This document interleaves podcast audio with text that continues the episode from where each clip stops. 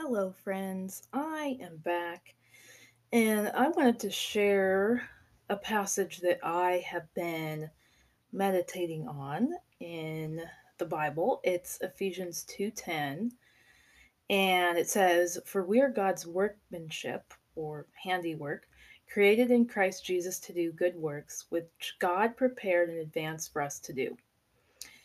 So, I was thinking about this and I kind of broke it down um, first thinking about the idea of being God's handiwork. Um, so, another way to think of that is workmanship or masterpiece. And we are created in Christ Jesus. So, that means it's Jesus that brings out the good in us. And so, we're created in Christ Jesus to do good works. Um, so we know that the Great Commission was to go and make disciples of all nations. And we know the two commandments are to love God and to love our neighbor as ourself.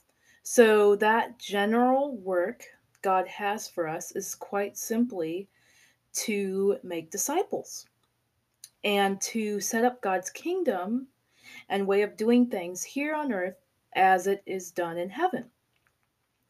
Um, so it, it then goes on, the passage then goes on to talk about uh, that God prepared in advance for us to do those good works. So God had prepared something for you to do before you were born. And I know this because the Bible says God wrote down every day of your life before your life even happened. So if that's true, then God had a special set of tasks prepared for you.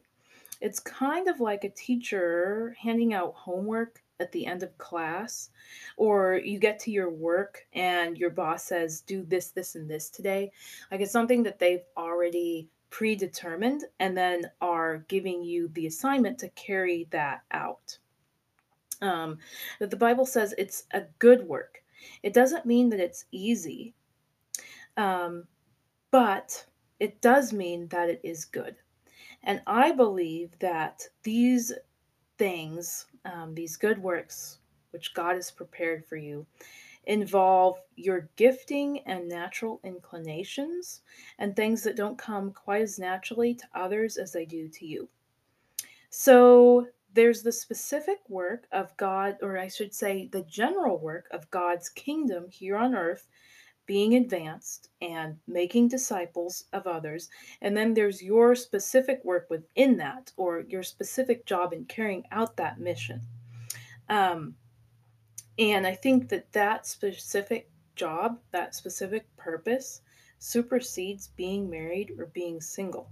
And I also think that both that at the right time, both uh, can serve. So both singlehood and both marriage can serve to carry out that mission.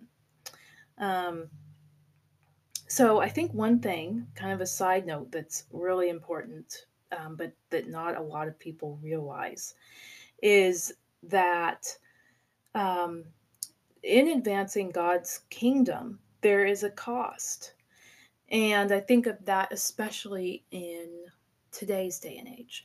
And I think that it can be a cost of time, it can be a cost of resources, it can be come at a cost to what others think of you in in doing that purpose or that work that God has called you to.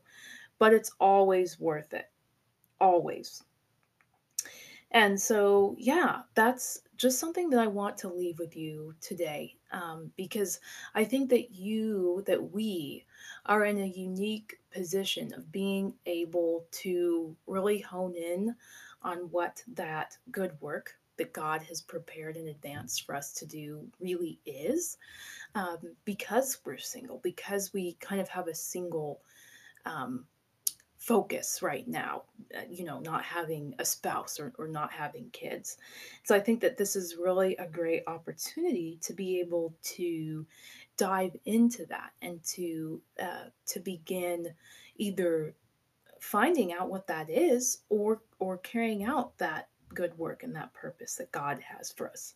So that's it for today. Just some food for thought. And as always, I will be back on again here soon.